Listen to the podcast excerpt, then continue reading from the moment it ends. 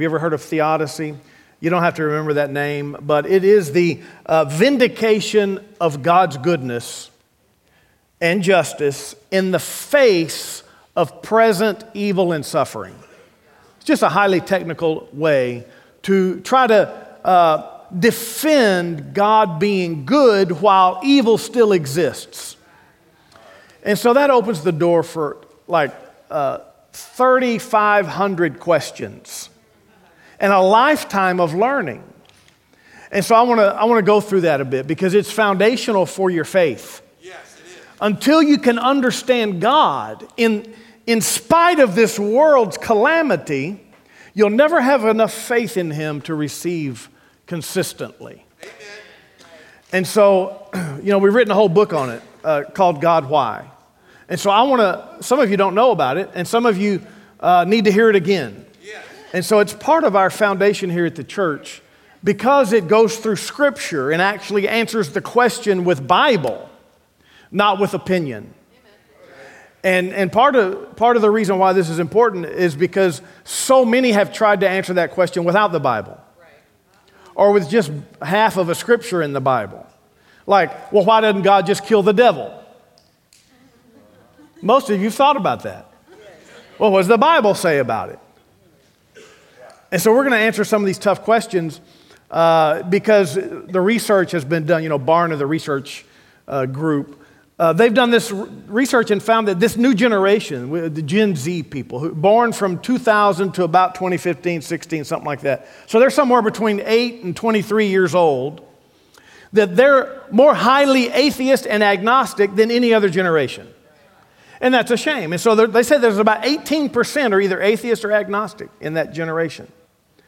And one of the big dilemmas and the big hurdles that they can't get over uh, they, they say that the problem of evil and suffering is a deal breaker. So they struggle to find a compelling argument for the existence of both evil and a good, loving God.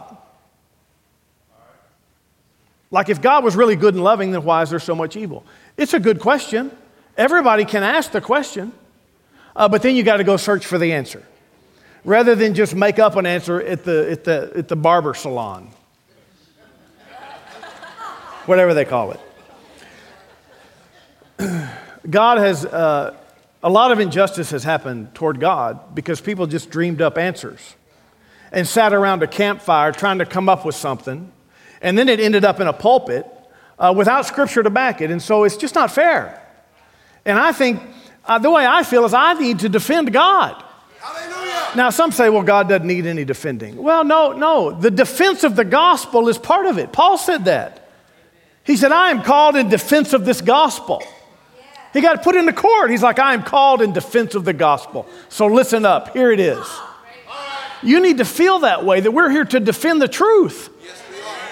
And, and since I know God, my responsibility is to make sure everybody else knows God. So I have a part to play in this. You have a part to play in this. You've got to learn enough so you can help the next person. So we need some answers so that you're ready with them so that you're bold and confident in your answer rather than, I don't know the answer to that one. Well, you may not know every answer to everything, but you can know the, the core of it, the foundation of it, and have at least a few things to say to help somebody get through their hurdle. We've had a lot of church members that end up at a funeral, not, not the dead one, but visiting a, a funeral, and somebody at the funeral says something wrong about God. Well, God did this for a reason so that and we've had people from church stand up and say, wait a second, no, that's wrong. Listen, everybody, that's wrong. Now, that's a fun day in the life of a believer. When you can stand up and defend God in the face of friends and family and all this sorrow and explain to them that God didn't do this, that was not his ultimate plan. so there, but there's lots of questions that come. So you, you figure one out, and the next, the next question opens. And then the next one, and the next one. And so we got to go through it, all right? So somebody quoted this. Somebody said, If God is all powerful, he cannot be all good. And if he's all good, then he cannot be all powerful. Uh, that was Lex Luthor. He said that in Batman versus Superman.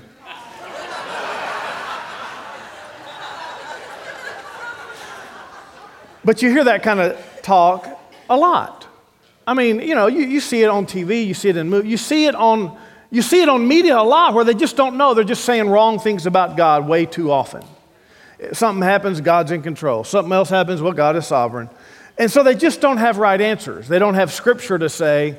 And so they're coming up with human opinion. Listen, you cannot live your life on human opinion.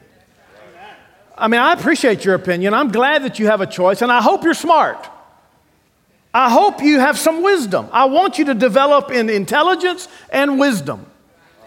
But you cannot develop in intelligence and wisdom without God's Word, without understanding God's Word. Not just cherry picking a couple things to put in your belt so that you can shoot from the hip. People do it all the time. They shoot from the hip. Wrong scriptures out of context, said to, not even said to people. um, so I'm gonna, I'm gonna try to take you through some of this. I don't know how long we'll do this, maybe, maybe not as long as normal, but I do want to hit the high points so that you understand where God is in the face of suffering. When things go wrong, where's God? Did he cause it? Did he plan it? Did he want it? Or did he not? We know he'll help us. But how come it happened in the first place? We'll answer that. We need to have some real confidence in God. And really, having confidence in God begins with knowing his nature and his character. You have to understand him and know him in order to have confidence in him. And so you need some scripture to do that. I can't just, I can't just uh, say he's good. We, we just sang God is good. We just sang that, right? You are good. And we sang it a lot. Are you convinced? Most Christians are convinced he's good until something bad happens to him. So go to Psalm 145, verse 8. We'll answer that God is sovereign, God's in control. Does God test us? Does he punish us? How does he chastise us? What about the devil? What about the devil's interaction with God? We can talk about that. Is suffering God's plan in any way? The answer is no, but we'll talk about that. What about predestination? Is there a death day that God has planned for everybody and you can't do anything about it? The answer is no, and we'll talk about that. What about Job? He suffered. What about Paul's thorn in the flesh? It looked like he didn't get his answer, but that's not true. We'll answer those. Is it God's will to heal? Always. Then how come people get sick? When does God answer prayer? How come they prayed and it didn't work? There's answers to that. And the answer is not, well, God didn't want to do it this time. We left it all up to God. He didn't want to this time. Oh, no, you can't say that. I can't let you say that. No. The ushers have locked the doors, and you cannot get out of here if you think that. I'm just teasing. I'm just teasing. What about Ananias and Sapphira and Jezebel and Herod? There's, there's some of the tougher questions in the Bible. There's answers for it. There's scriptural answers that fit uh, and, and don't mess up the picture of Psalm 145, verse 8. What about hurricanes and earth destruction and tragedies? Is it God punishing? Ever? Is it ever God? Is a hurricane ever God's punishment? Is a tsunami and a tornado ever God's Is a drought ever God's punishment? We got to answer it. Okay, Psalm 145, here we go. Let's talk about God. Let's talk about getting some faith in God, understanding Him. You ever been with, you, you ever heard somebody talking about a friend of yours and they, they were saying something wrong? You're like, that's not, they don't do that. That's not them. What you're describing is not the person I know. That's how we should feel about God. We should know Him. So, 145, verse 8 The Lord is gracious and full of compassion, slow to anger, and great in mercy. The Lord is good to all, and his tender mercies are over all his works. So let's say it again. The Lord is gracious and full of compassion. You need faith in that. He is slow to anger and great in mercy. Great in great in mercy. Slow to anger. The Lord is good to some of you. The Lord is good to all, and his tender mercies are over all his works. So if something happened and it didn't have tender mercy on it, it wasn't God. His tender mercies are over all his works. Some works are from the world, some works are from the devil. If it's God's work, it will have tender mercy on it. And sometimes people think, well, yeah, but we don't know what's really good sometimes, you know. Yeah, we do. You know, God does bad things and we don't realize it's really a good thing. No, that's not how it works.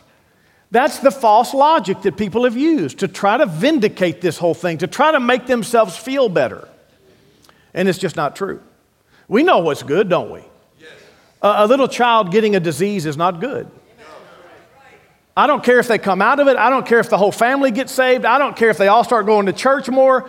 Uh, that was not a good thing. He'll turn it around for good. He'll cause some good stuff to come out of anything if we trust Him and, and, and stay with Him. But He did not cause that. That is not a good tender mercy work. Healing the child is tender mercies. The sickness or causing or the problem is not the tender mercy part. That's right. So it wasn't God's work. You can apply this to all sorts of things. And I, and I, hate to open the door for all the things, but even birth defects or, or stuff that seem to be totally out of anybody's control. You know, you can almost, adult, adults who get sick can almost blame it on some thing they did or didn't do in their life. But a child, you can't blame anything. A child didn't know. How could a child get a disease? And so, how do you explain all this? Well, I can tell you this it wasn't God's work, that wasn't His plan. No. The devil's the killer, God's not. Yes. The devil's the harmer, God's not. The devil's the troublemaker, the tester, the hardship creator. God is not the troublemaker, the tester, the hardship creator. But doesn't he doesn't he put things in our path to make us stronger? No. God does not put stumbling blocks in your path to see if you will keep the faith or get stronger. That's not how it works. He knows you're going to run into these things. He's trying to prepare you ahead of time with His Word and with His Spirit. God's not teaching people with calamity. Yeah, but I sure learned a big lesson whenever I had to go to prison. I learned my lesson. No, no, that was the penalty for you opening the door to the devil. Your stupid choices put you in prison. God was trying to train you long before. And because you didn't listen or learn or try to, fi- to find God, therefore you ended up falling off the cliff by yourself. And sure, he'll, he'll, he'll answer if you call upon him in the bottom of the prison. Doesn't mean he put you there. You, you see how we've got to disconnect. We've got to disconnect and allow God to be the good one and never the bad one. He's good, he's only good, he's never bad, he's never both. Meaning he, he doesn't flip flop. He's not bad one day, so he can be good the next day. He put something on you terrible, so you'd call upon him and he could answer you, glory to, and you'd give him glory. That almost sounds spiritual. It's actually detestable. It's an abomination to say that. It is an actual insult to Jesus Christ and God the Father and the whole Bible to say that God put something on you so that you would call upon him. It's an insult. I used to preach like this 20 years ago. And 15 years ago and 10 years ago, man, we hit it real hard. You know, it's almost like, there, now, now I've solved the problem. Everybody knows the truth now. Well, yeah, the 20 people that were listening to me 20 years ago. It's like a whole nother gen. Two generations need to hear the truth again. Yes. They're starting the same errors all over again. That's Right. And we just can't let it happen. We got to get loud. We got to stay right about this. We got to help the world know that God is not in total control of every single thing. It sounds good. It almost sounds spiritual. It's just not Bible. Let me read verse 8 again. The Lord is gracious and full of compassion, slow to anger, and great in mercy. The Lord is good to all, and his tender mercies are over all his works. Praise the Lord. Wonderful, isn't it? This is in the Old Testament, where they got to see God's wrath a whole lot, where they got to see him punish everybody quickly. And it still puts his nature in there. He's always been the same God, he's still the same God. This is him. It was just the fact that without a sin remedy, he had to punish. Jesus is our sin remedy. He paid the sin penalty, so you don't have to be punished. He was punished, so you don't have to be punished. And so all of these things you got to put together and realize. And you know, most of us understand this, and, and we, when we hear it, we get refreshed real quick, and we snap out of any wrong thinking. Uh, you know, we realize in the New Testament it says we are saved from wrath through Christ. Romans 5 9. We are saved from wrath. What, what you experience in the earth will never be God's wrath. Old Testament, wrath, wrath, wrath, anger, anger, anger. New Testament, saved from wrath through Christ. For believers in Christ, you're saved from wrath. Unbelievers are destined for wrath one day. The last day, wrath is coming on for them. Make sense?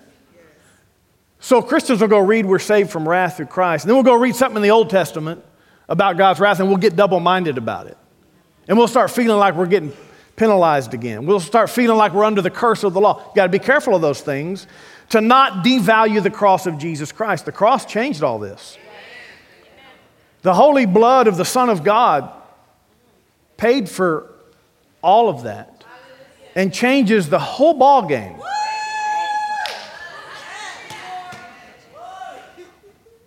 Glory. Turn to Matthew 7. Matthew 7. So, um, so here's a way to see it that, it that takes us even to another level. So we saw God's nature. He's good, He's gracious, He's slow to anger, great in mercy, tender mercies over all His works. That's Him. Then we take it a notch higher. We, we put it into higher gear in the New Testament. And here's how we do it we do it because God is now our Father. Okay? It was a big deal for Jesus to call God his Father. No Jew had ever called God their Father. They called Abraham their Father. They were on the human level only, they didn't understand God that way. When Jesus, he was the first one to say, God is my Father. And they wanted to kill him for it. You need to understand God being your Father the devil hates it. When Jesus said, I and the Father are one, they wanted to kill him because he made himself equal with God. When you call God your Father, the devil hates it because it's a game changer. It's a life, cha- listen, it's a life changer. It takes you from religious into relationship. It takes you from wondering and hoping and wishing and wanting into my Heavenly Father. Okay, so fatherhood, sonship changes everything. Takes us another, high, another level higher. Where all of a sudden, the way that I approach God, the way that I trust God, is like a kid trusting their parent.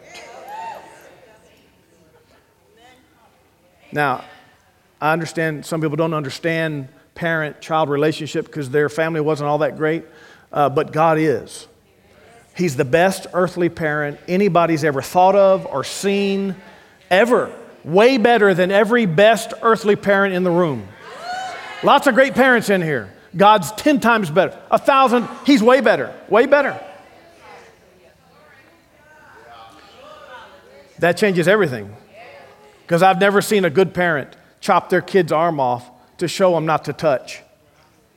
I've never seen a good parent throw their child into the, into the traffic to teach them not to play in traffic.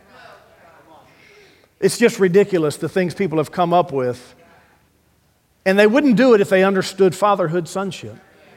No parent would ever harm their child to train them. Never. Even a spanking would never leave a mark. Never. Spanking is not to harm, it's only to alert. Never would any good parent ever harm a child to train them. It doesn't make any sense. And God's way better. He would never harm you to train you.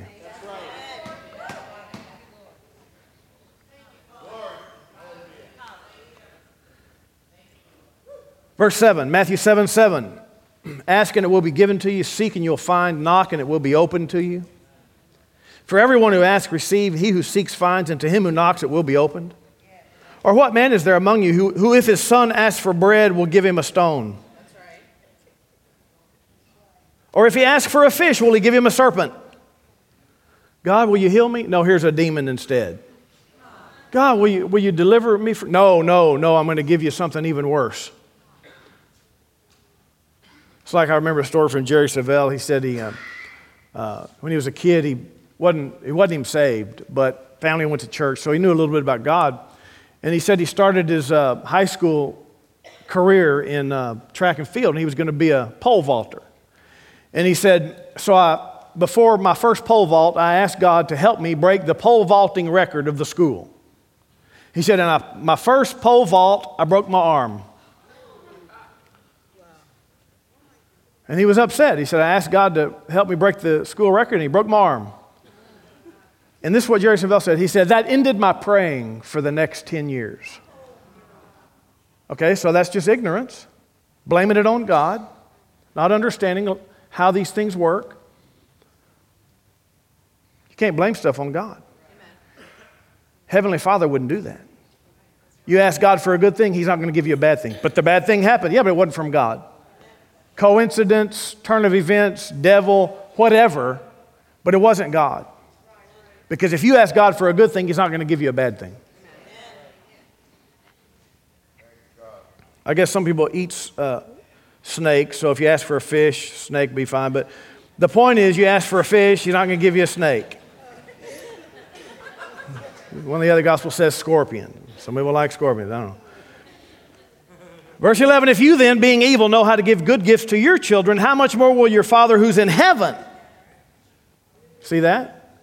You, you, as a good person on the earth, know how to give good things to your kids. How much more will your Father in heaven give good things to those who ask Him?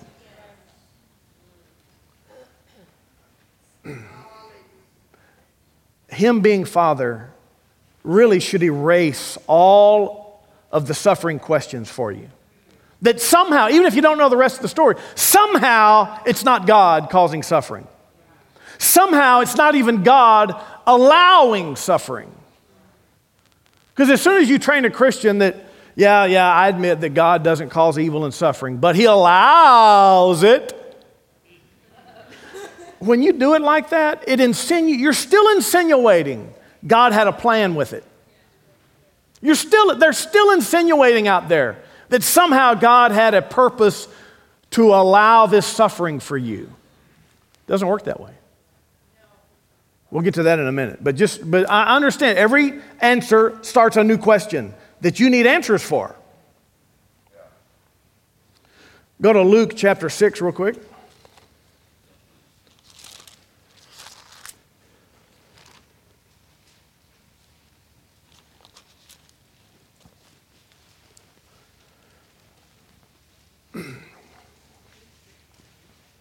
Luke chapter 6.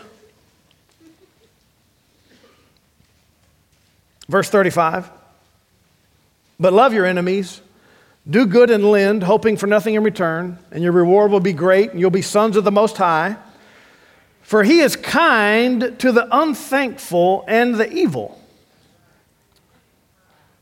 Now, this should make you infuriated. Like, okay, look up here just for a second. He's kind to the unthankful and the evil? It's like a good kid gets mad because the other kid who's not so good still gets blessed. You ever seen that with kids in a family? The goody goody is mad because you're still blessing the baddie baddie. Every family has good kids and bad kids, and they both get to eat. And they all get school clothes. And they all get toys, even if they've been bad or good. Why? Because parents love children and they take good care of them. And it blesses a parent to bless their unthankful kid. Maybe they're not quite as blessed about it, but they're still blessed.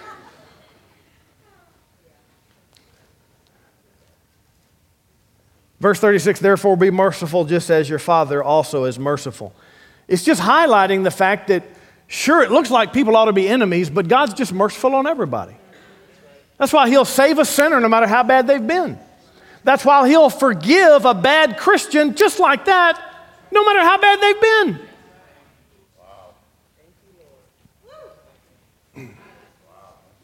Hallelujah. And there is an aspect to this where, you know, you're not going to know everything that God's doing behind the scenes and, and how to get you through the, the forest that you're in or the wilderness that you feel like. You never know all the details, so you're going to have to learn how to trust God and know that not every single thing you're going to have an answer for, especially when it doesn't deal with you. Like you know what's in you and I know what's in me, but you don't know what's in your spouse. I don't know what's in the front row. You know, you have to know some secrets, right? And then even you, you don't always know exactly everything. So you're going to have to put some trust in God and allow Him to be God. But that's only for a few things that aren't written in Scripture. When it comes to sickness, tragedy, oppression, chaos, conflict, you don't have to have a question where God is on those things. Joy and peace and salvation and healing and deliverance is absolute. You can have it. But there's some other life stuff that we're not so sure about. You have to trust God through it. But I would say 95% of your life is covered by written scripture. Okay? So you shouldn't have any question. When something went wrong, you shouldn't have any question whether God did that or not. this is where people come up with they come up with the sovereign doctrine. God is sovereign. We did it last week a little bit, but let me just redo it. God is sovereign is said like thousand times. You, you, you turn on Christian television, you'll hear God is sovereign thousand times a week. Some denominations, 5,000 times a week.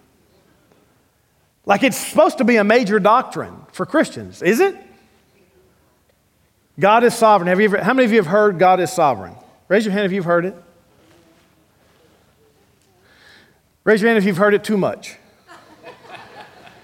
Do you know where they get that from the Bible? I don't either. It ain't in there. There's no scripture. Not one.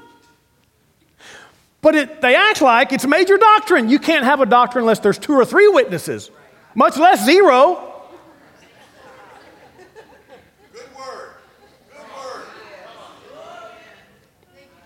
And I get it. Look, we know God's omnip- omnip- omnipotent. We know He's omniscient. He's all powerful. He's everywhere. He's all knowing. He's omnipresent. So, yes, we know that. But Him being all powerful and all knowing does not mean He's controlling everything that happens. Well, He could if He wanted to. No, He can't.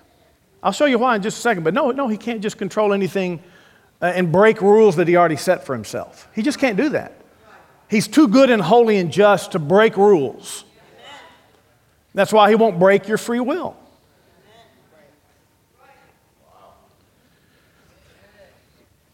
so uh, I started this last week. I didn't really finish it, but you know, I started wondering all these years ago. I started wondering why, why is this doctrine so freely passed so easily? And it turns into a bad thing happens, and people and, and the Christians are like, God is sovereign. Why did the six year old have to die in the car crash? God is sovereign. I mean, just as quick as can be, that, that just, and you know what it does? It, it helps people be a little bit relieved of the pain, to think that God had a reason for their suffering. I've had people tell me this that the way that they reconciled their cancer was knowing that God had a reason for this and that He's doing something in their life, feeling that God is involved in my life, I can make it through. Hey, look, it, it helps relieve some pain and confusion, doesn't it? To think God's involved in everything that went on in my life. He had a plan, therefore, who am I to go against His plan? My friend called it Novocaine for the soul. Novocaine's a painkiller. Isn't that the tooth one? It doesn't fix the problem, it just numbs the pain.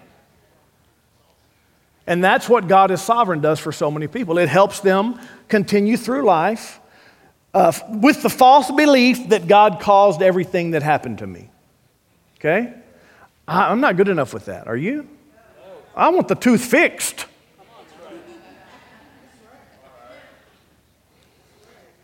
And so you have to wonder why did this doctrine start? Well, that's number one. It, it helps us get through the questions quicker than learning the Bible. But then I, I, I started reading a couple other translations and I found the real problem, which are a couple translations that are highly used in denominational churches, uh, which is the New Living Translation, NLT, and the NIV, New International Version.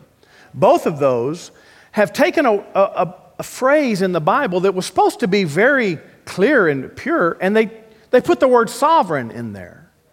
And it, if you, you could go look it up for yourself, and it, there's no way it's supposed to be sovereign. The Lord, I mean, the, the scripture is Lord God. In the Old Testament, Lord God. You ever heard that before? Lord God? Yes, and there are 300 something times. Lord God, Lord God, Lord God. And it's the, the, the words used are Adonai Jehovah which are both two names for the Lord and God. Two uh, formal names for God. So, Lord God, Master is all it was really translated to, and God. Lord God, Lord God, Lord God. They changed it to Sovereign Lord, Sovereign Lord, Sovereign Lord, Sovereign Lord. Well, you look, I'm not splitting hairs over the, the word necessarily, even though it shouldn't be translated that way. If you want to talk about the dictionary version of sovereign, it means a one with the highest authority in a land. But it doesn't mean in control of every single thing that ever went on. It doesn't even imply that, the word from the dictionary. So, but, but by saying sovereign Lord, sovereign Lord, it conditions people to think, yep, yep, sovereign Lord, sovereign. He's sovereign. That's the main point about God. He's sovereign. He is sovereign. He's omnipotent, omniscient, omnipresent. He's the best. He's the highest. He's everything. But it doesn't mean his plan always comes to pass. Does it? I mean, he created the earth to be a paradise. That didn't, that didn't work. He created earth to be paradise where humans would only know good. But he gave one command, Adam and Eve blew it. They went against God's perfect plan. And so God had to allow exactly what they asked for. They wanted to know good and evil. He said, Don't eat the tree of knowledge of good and evil. Don't eat the fruit of the tree of knowledge of good and evil. They could have every other tree. Don't eat of that one. For that day you will surely die. He expressed what he wanted, what God wanted to happen. His written will, his spoken will, exactly what he wanted was laid out. But it didn't happen. Why didn't it happen? Because God's not the only one in the equation. He's not the only parameter. It takes human cooperation to get God's will to come to pass as it should. So then God had to take the human race around the mountain all the way to the Savior to get back the glory inside of us. So that He could finally come back and enter us the way that He wanted. Through one man's sin, disobedience entered. But by one man's obedience, many were made righteous. So, so thank God for his plan B, but it doesn't mean plan A was his, well, whatever, you know what I mean. so then, then I realized why so many denominations are off. They're, they're insinuating something that's not even true. Like uh, this word, sovereign Lord, occurs 294 times in the New Living Translation, 303 in the NIV, zero in most other translations. You can't even find the word sovereign. And when you do, it refers to Lord, Master, or kingdom. Like the King James says, his sovereignty rules over all, but that word really is kingdom. His kingdom rules. Yes, his kingdom rules. Oh, gets me out of breath. Good word. Good word. It's hard to fix. It's hard to fix when you got Bible translations that are being read every day. that are not, they're not perfectly accurate. That's why we say don't use the NIV or the NLT as your main Bible. You can read them and use them because they got some good stuff in them. They say some scriptures that are really kind of highlighted better and interpreted more thoroughly. Uh, but you can't use it as your main Bible or it'll mislead you. Or if you do use it as your main Bible, fine, but cross out everything that's wrong. I'm serious. There's scriptures they've eliminated. Write the, write the right scripture in there.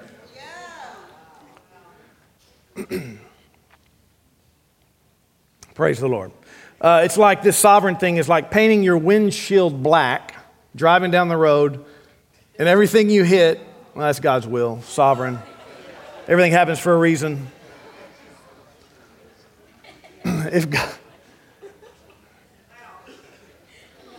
uh, well, I just, listen, I believe everything happens for a reason. Do you? I just believe that. Everything happens for a reason. Where'd you get that from? Just tell me. Go ahead, Google it. Tell me where you got that from. Because it didn't come from the Bible. Facebook. They got it from Facebook. All hail the Facebook. Everything happens for a reason. It's not a scripture in the Bible. So that's not your main belief. Because when people say it, what they're really referring to is everything happens for a divine reason. Because everything really might happen for a reason, but it's more cause and effect rather than God got involved. So you can't use it to insinuate God had a reason. Everything does happen for a reason. Like you came into church dressed in clothes for a reason.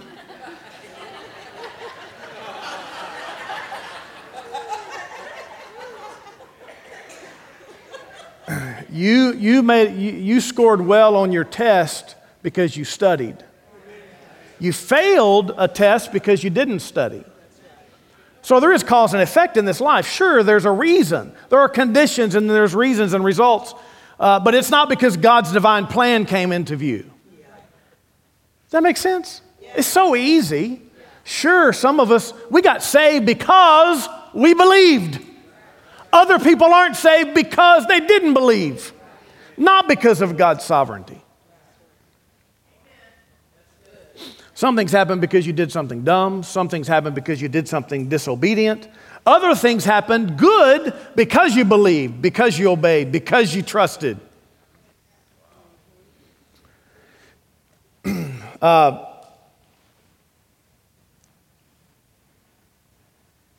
I was just going to quote those. Uh, let, me, let me tell you um, my, my two examples that I always remember real easily. I'm sure I've seen, you know, 50 of these on television or wherever in songs. You hear wrong song lyrics, but uh, one that I remember was the show. How many of you remember John Wayne? You, you Gen Zers need to go watch some John Wayne films. Pilgrim. but there was a, a, film that I heard somebody talking about, so I went and watched the, watched the movie again. Uh, Red River. You've seen Red River? I don't remember the whole story, but I, I know he shot a lot of people. But it was funny because uh, every time he shot a person, John Wayne, you know, he's a good guy, but he's killing the bad guy. So every time he killed a bad guy, he'd, he'd have somebody bury him and, and they'd be standing around the grave and somebody ought to read some words at him. And so John Wayne, he would, he would just quote something um, from the Bible that's not even legitimate for, for people. It was said, the quote was said by someone who didn't know God. The quote was said one time only in the scripture by a man who didn't understand anything about anything. He was guessing, he was observing what it looked like happened. And never again is the scripture mentioned, so you certainly can't make it a doctrine. But it was way before Christ ever solved the problem for us, way before Jesus ever put his foot on the devil's head, way before he gave us his name and his power. And so the scripture is from Job. And it says, The Lord gave and the Lord taketh away. That's the way John Wayne would say it. Uh, and so he would kill it. He would, uh, they bury the fellow and he would say, The Lord gave and the Lord taketh away. and, and it showed this couple times, killed a couple guys. This happened two or three times in the show. And uh, John Wayne's little sidekick, the little squirrely fellow, Uh, he's walking, they're walking away from the graveside. He says, I don't know what's, I don't know why you do that. I don't know why you do that. Fill a man full of lead, stick him in the ground, read words at him, and bring the Lord in on the job. and I'm like, that's exactly right. I, I appreciate his logic. You know, be, be scripturally logical. You're going to kill a fellow and then bring God in on it every time?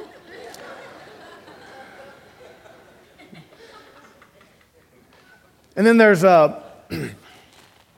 so this, this false doctrine's been around for a long time. Only you gray headed folks know the movie I'm talking about. And then there's the song, uh, Blessed be the name of the Lord. Y'all remember that song? Blessed be the name of the Lord. Blessed be his holy name. We get into it, sing it, and then uh, when we sing it here, we take out the, bad, the, the wrong lyric, the unscriptural lyric. Because uh, it gets down in there and it says, He gives and takes away. He gives and takes. A what? Where? Where you see that? In, that's, not a, that's not a theme of the Bible. He doesn't give blessing and then take it away. He doesn't dangle carrots and then trick you. He gives and takes away. Just because Job, an unsaved man who had no knowledge and no Holy Ghost, said it, that's not how you do it. Job even admitted at the end of Job, he said, I've uttered that which I did not understand. So just because it's in the Bible doesn't mean it's a doctrine. I mean, it says Judas hanged himself. That's not a doctrine. Some things are told as a true account and not a pertinent truth for you and I forever. So don't sing the give and take away part. And so I went to the song to make sure that was the exact lyric, and I found even more ridiculous lyrics. In that same song, when the darkness closes in, when I'm found in the desert place, though I walk through the wilderness, on the road marked with suffering, Though there's pain in the offering, blessed be your name. what? Listen, you can be. The reason that the reason that gets by is because people can identify with suffering. People identify with Job. They're emotionally touched by sorrowful words. Just listen to country. I mean, just listen to any music. But those things don't help people grow stronger in the Lord. Because we have Bible. Uh, for the Christian, there is light instead of darkness. When darkness closes in, not for me. God is light, and in him is no darkness at all. So the people singing this must not be saved. There's no dry desert, there's streams in the desert. There's no dead wilderness. Christians are not supposed to be in the wilderness. Have you ever heard that before? Well, I'm just, I've just been in the wilderness. I've been in the wilderness for a season. Oh, I just hope I can come out of this one day. What are you, what are you speaking of? Somehow we've glorified the wilderness. You ever heard this? Raise your hand if you've heard the wilderness speech. I'm just going, I think it's in the wilderness. Yeah. Yeah, I'll tell you why you're in the wilderness. There's only two reasons you'd be in the wilderness. There's only two wilderness examples in the Bible. The first is the children of Israel were commanded to go to the promised land from Egypt, and they doubted God and disobeyed God, and God made them walk around the wilderness for 40 years because of their unbelief. So if you're in the wilderness, it's because of your unbelief.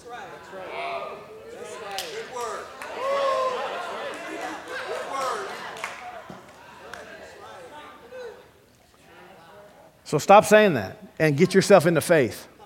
You're going through a season of dryness and terrible, you're in trouble. You've put yourself in a place where the devil can eat your lunch. The only other wilderness spoken of is when Jesus decided to go, after he was filled with the Holy Spirit, he went to the wilderness for 40 days fasting. But that wasn't a dry, desperate time. That was a time for him to get full of the Holy Ghost and to get familiar with the Holy Spirit. It was a time for him to draw near to God. And he came off that mountain with great power. and he began to cast demons out and heal the sick. And he started his ministry after his wilderness season, which was only 40 days, by the way. So pick which wilderness you're talking about. Are you like fasting and praying and really getting close to God and good stuff happening? If so, you wouldn't be testifying as if it's a trial.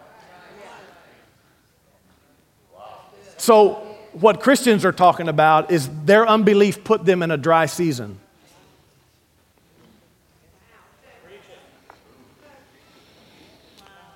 Glory.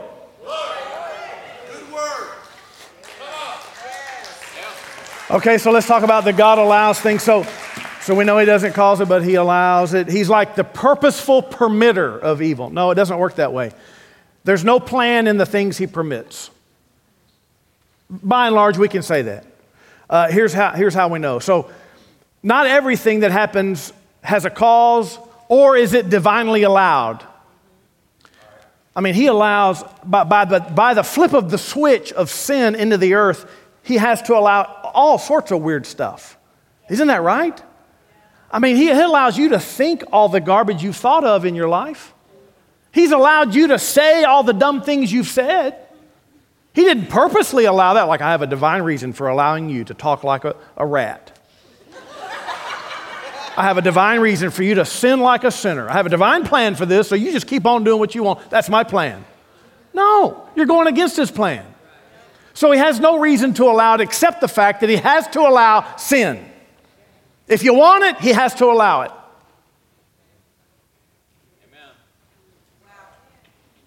And this is wise because rather than cause bad things, rather than allow bad things, he is forced to allow bad things. By his own will and his own word and his own statements and his own system that governs life, he has forced himself to allow bad things to happen. That's the nature of being omnipotent.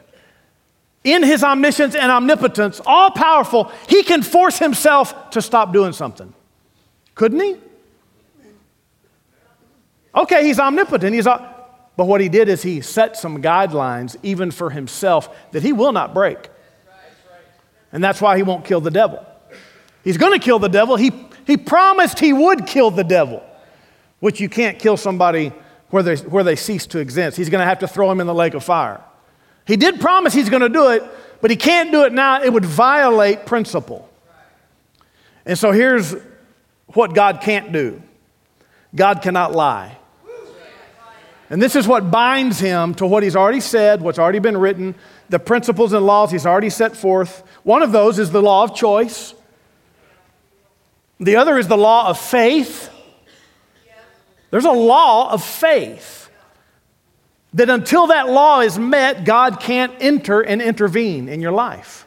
You have to fully trust, fully be confident, fully call in full assurance of faith. That's a law. And that in itself answers why so many prayers go unanswered. He cannot lie. Titus 1 2 says God cannot lie. Hebrews 6 18 says it's impossible for God to lie. Psalm 89 34 says, My covenant I will not break, nor alter the word that's gone out of my lips. See, part of him being so omnipotent is as soon as it comes out of his mouth, it will never change. As soon as he says it, that's it.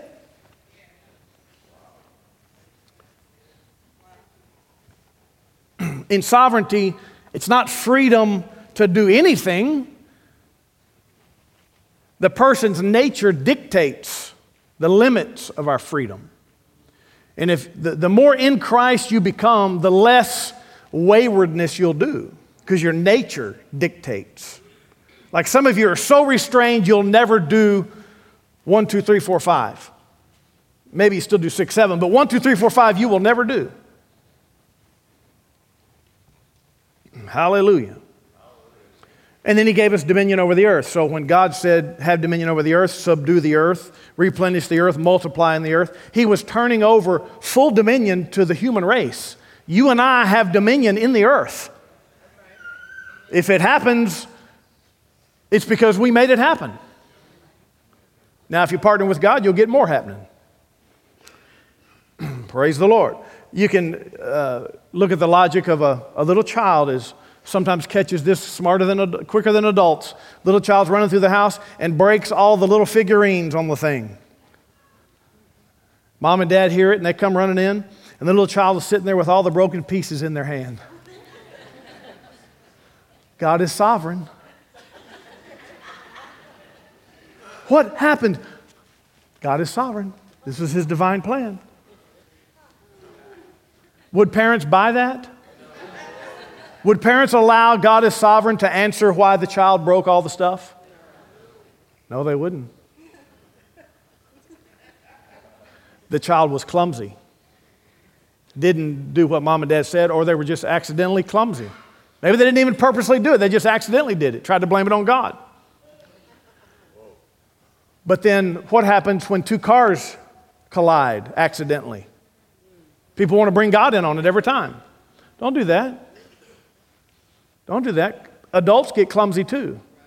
Don't bring God in on it. Yeah, but God loves me. Why would He let this happen to me? It's not, that's not how it works. It's, it's highly likely the Holy Spirit was trying to slow you down or stop you or help you delay or help you wait or help you turn. The more in tune with the Holy Spirit we are, uh, the more, tra- the more uh, harm we can avoid. Really, I mean, the more. I mean, I remember a story from one of our church members a long time ago. She said she was going to the grocery store and uh, pulled, and there was a spot right in the front, and she thought, wow, perfect, praise God. And then something on the inside of her uh, just stopped her from parking there. And she thought, why can't I park there? Huh.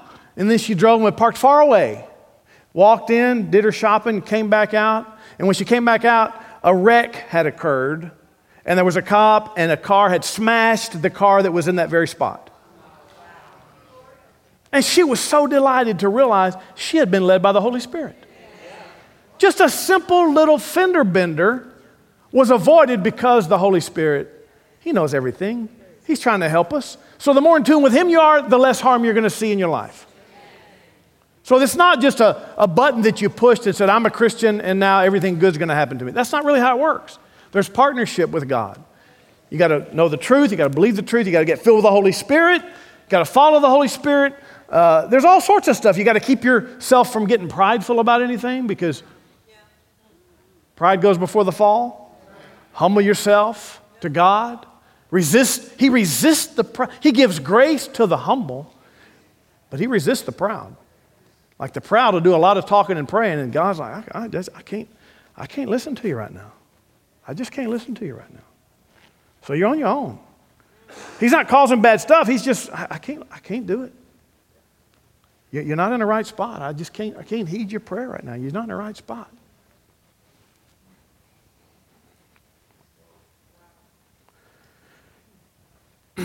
go to Hose, uh, no, go to John with me. Oh, these are fun. John.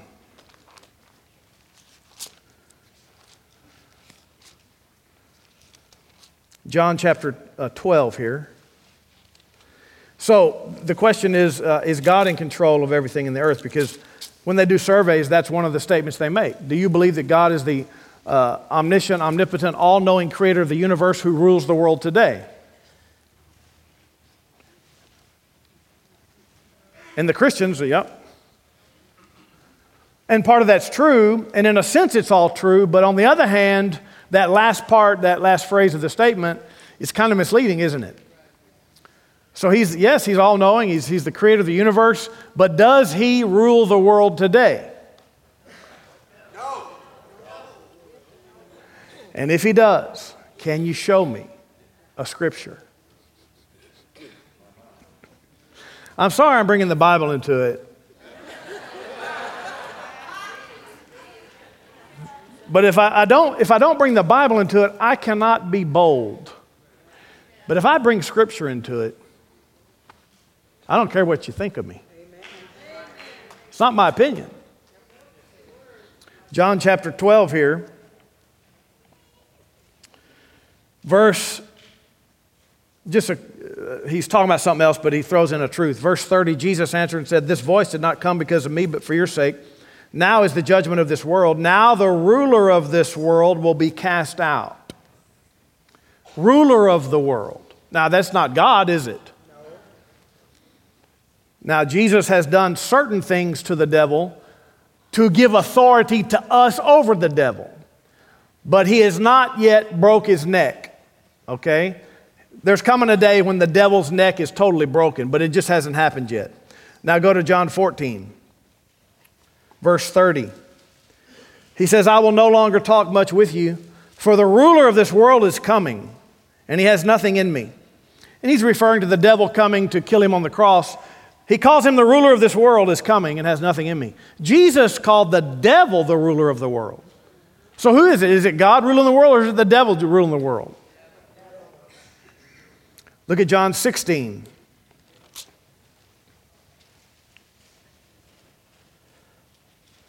Talking about the Holy Spirit, when He comes, He's going to convict the world of sin. Verse 9 um, of sin because they don't believe in me, of righteousness because I go to my Father and you don't see me anymore, of judgment because the ruler of this world is judged. Who's the ruler of the world? Well, it's not God and it's not Jesus, it must be the devil. Okay, now listen. Jesus, once he rose from the dead, he said, All power is given unto me in heaven and in earth. You remember that? All power is given unto him in heaven and in earth. And so in the spirit realm, we have authority over the devil. Now, we can't collectively say a prayer and bind the devil up in chains so he can't do anything else. It doesn't work that way. But in your personal life and in those who come to you for help, you can overcome the devil for them. You can stop the devil from working in your life and you can cast demons out of people who need help. All right, there's a certain amount of authority we have over the devil, uh, and then one day he's gone. But right now, he's still ruling the earth. And that's why, listen, that's why the systems of the world are corrupt. Where should we start? Okay, the school systems. Oh, corrupt. Every school board. Oh, city governments. Oh, state governments. Oh, national governments. Oh, we keep praying and praying and wanting righteousness to reign. It's not going to reign while the devil is still ruler of the world. You, you got to understand this. There's a certain amount of influence we can have. We cannot take over and rule the world yet because the devil is still ruling the world systems. Hollywood. Let's take over Hollywood. You can't.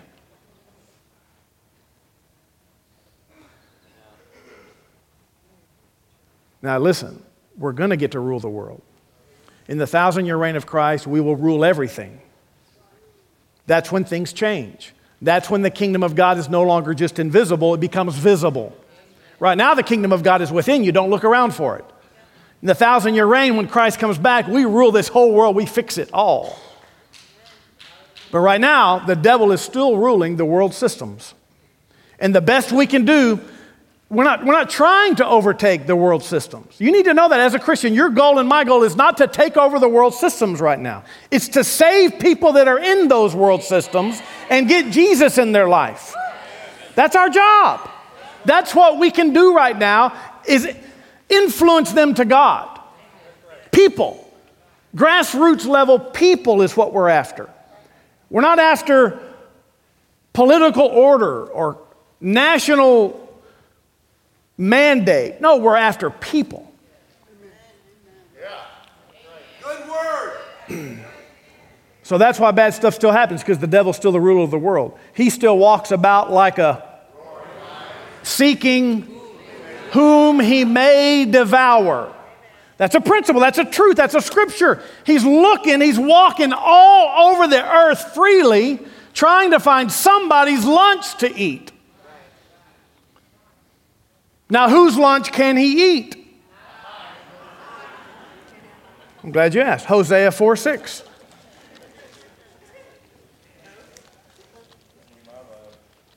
Hosea 4 6.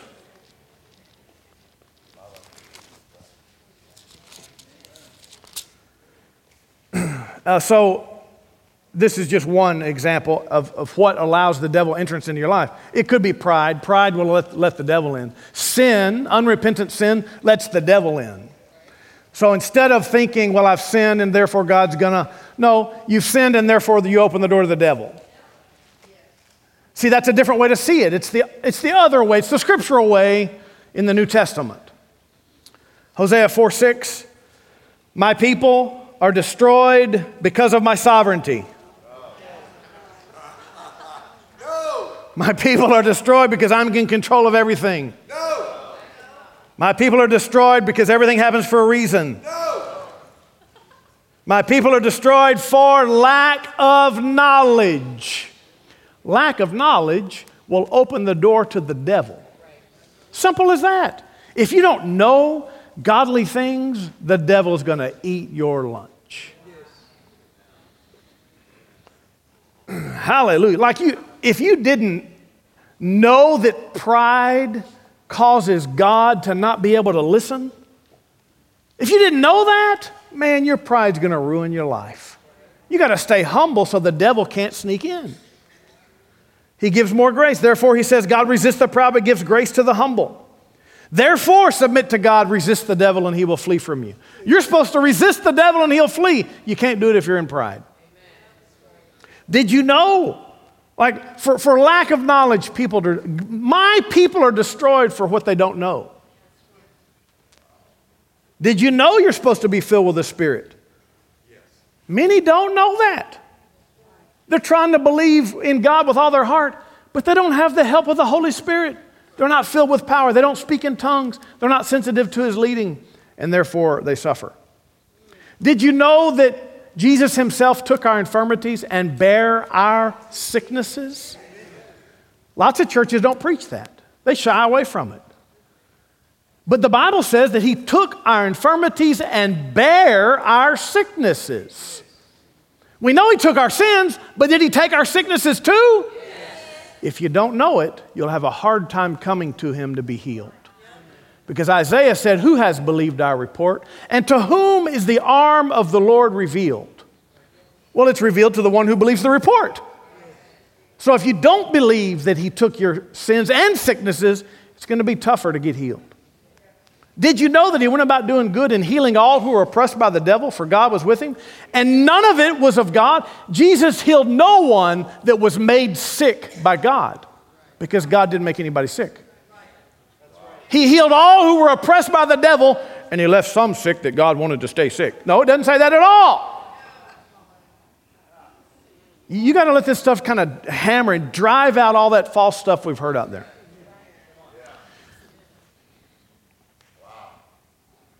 Glory. Did you know, Hebrews 11, 6, that without faith it's impossible to please God? For he who comes to God must believe that he is and that he's a rewarder. Like I'm going to get my answer if I diligently seek him.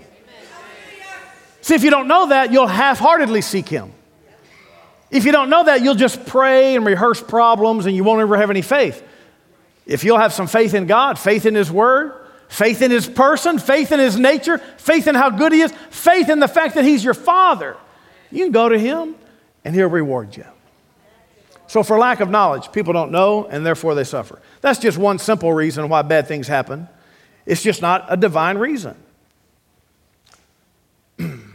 Hallelujah. Uh, final, final, final scripture here. We'll just throw this one in for fun. Acts 27. Acts chapter 27.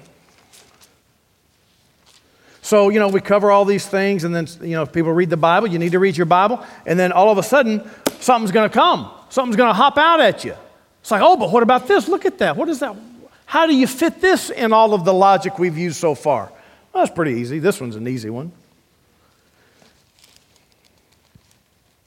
This is when Paul was arrested. They were taking him on a ship to go to Rome, uh, and he had a word from God that the ship was going to uh, not make it, and it didn't make it. It was thrown upon the rocks, grounded on the rocks, and they had to, they had to jump ship. All of them jumped ship, uh, but they all swam to the nearest island called Malta or Melita. Chapter 28, verse 1.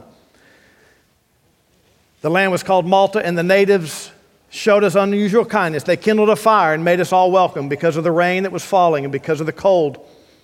But when God had, had uh, when Paul had gathered a bundle of sticks, he laid them on the fire, and a viper came out because of the heat and fastened on his hand.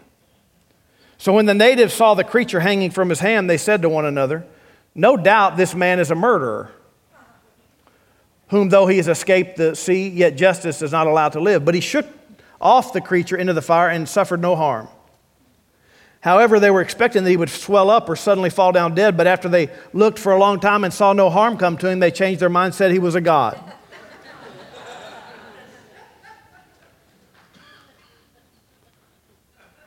and the, the rest of the story is pretty cool too. A bunch of people, one person gets healed and everybody else comes and gets healed. Uh, typical. The, people then typical. Same people. Humans are just humans. Something bad happens to people these days,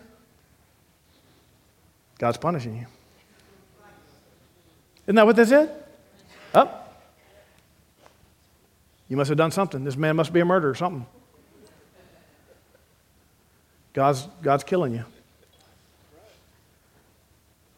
Was it God punishing him? Don't you think that happens a ton today? Yes. We look at it like, you must have done something wrong. What are you doing? What's wrong with you? Don't do that.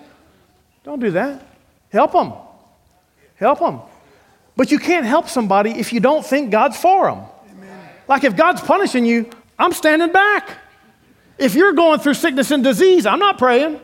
If God's punished you with sickness and disease, don't come up here. Why would I want to work against God? Whoa. The only reason I can pray for anybody that asks for it is because I know God's will. That's right.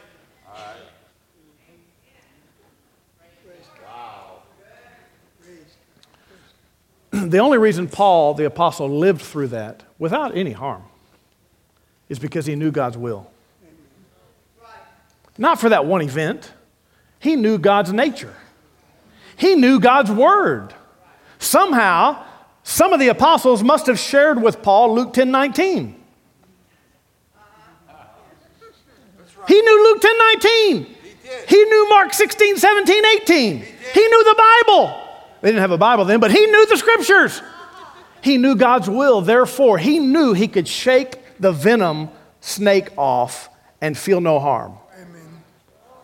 You can do the same. Amen. If you know God's will, you can shake off the evil. Luke 10 19, if you're wondering, some of you are looking it up. You should be looking it up. If you don't know what Luke 10 19, you should be looking it up right now.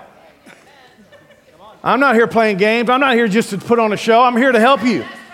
You better be looking up Luke 10 19. Apparently, the pastor thinks it's important. Paul thought it was important. Behold, I give you authority to trample over serpents and scorpions and over all the power of the enemy and nothing shall by any means hurt you, not even a snake. And he must have known Mark 16. Jesus said, In my name they'll speak with tongues, they'll cast out demons, they'll take up serpents, and if they drink any poison, it won't hurt them. And if they lay hands on the sick, they shall. Apparently, Paul knew the truth. So if you and I know the truth, we can avoid a lot of suffering. And we certainly can stop blaming God.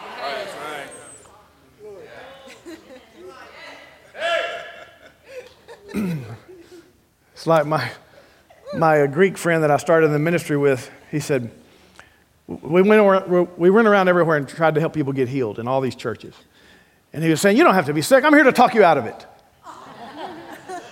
Some people get healed just by being talked out of it. Just talked, talked out of your stupid logic and your wrong thinking into right thinking and scriptural logic. Stand up, please. Thank you, Lord Jesus. Lift your hands to Him. Let's thank Him for being so good. So He is good. He really is good. He really is good. God, you really are good. You really are good, God. Thanks for your mercy. Thanks for being slow to anger. Thanks, Lord, for your tender mercies over all your works. Thanks for being so gracious to us. Lord, thank you, thank you, thank you, thank you, thank you. Thank you, Lord. Thank you, Lord. Thank you, Lord. Thank you, Lord. Thank you for joining Pastors Chas and Joni today from Houston Faith Church. If you're looking for a good home church in Houston, Texas, we'd like to invite you to be our guest anytime.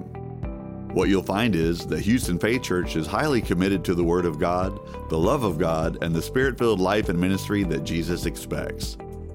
We know that everyone wants to make a difference in this life, and that the Great Commission of the Lord Jesus Christ is the main thing for all of us. You'll find your purpose here and grow strong in faith at Houston Faith Church. Find more faith building resources on our YouTube channel or subscribe to our free audio podcast. You can also connect with us on Facebook and Instagram. See you soon.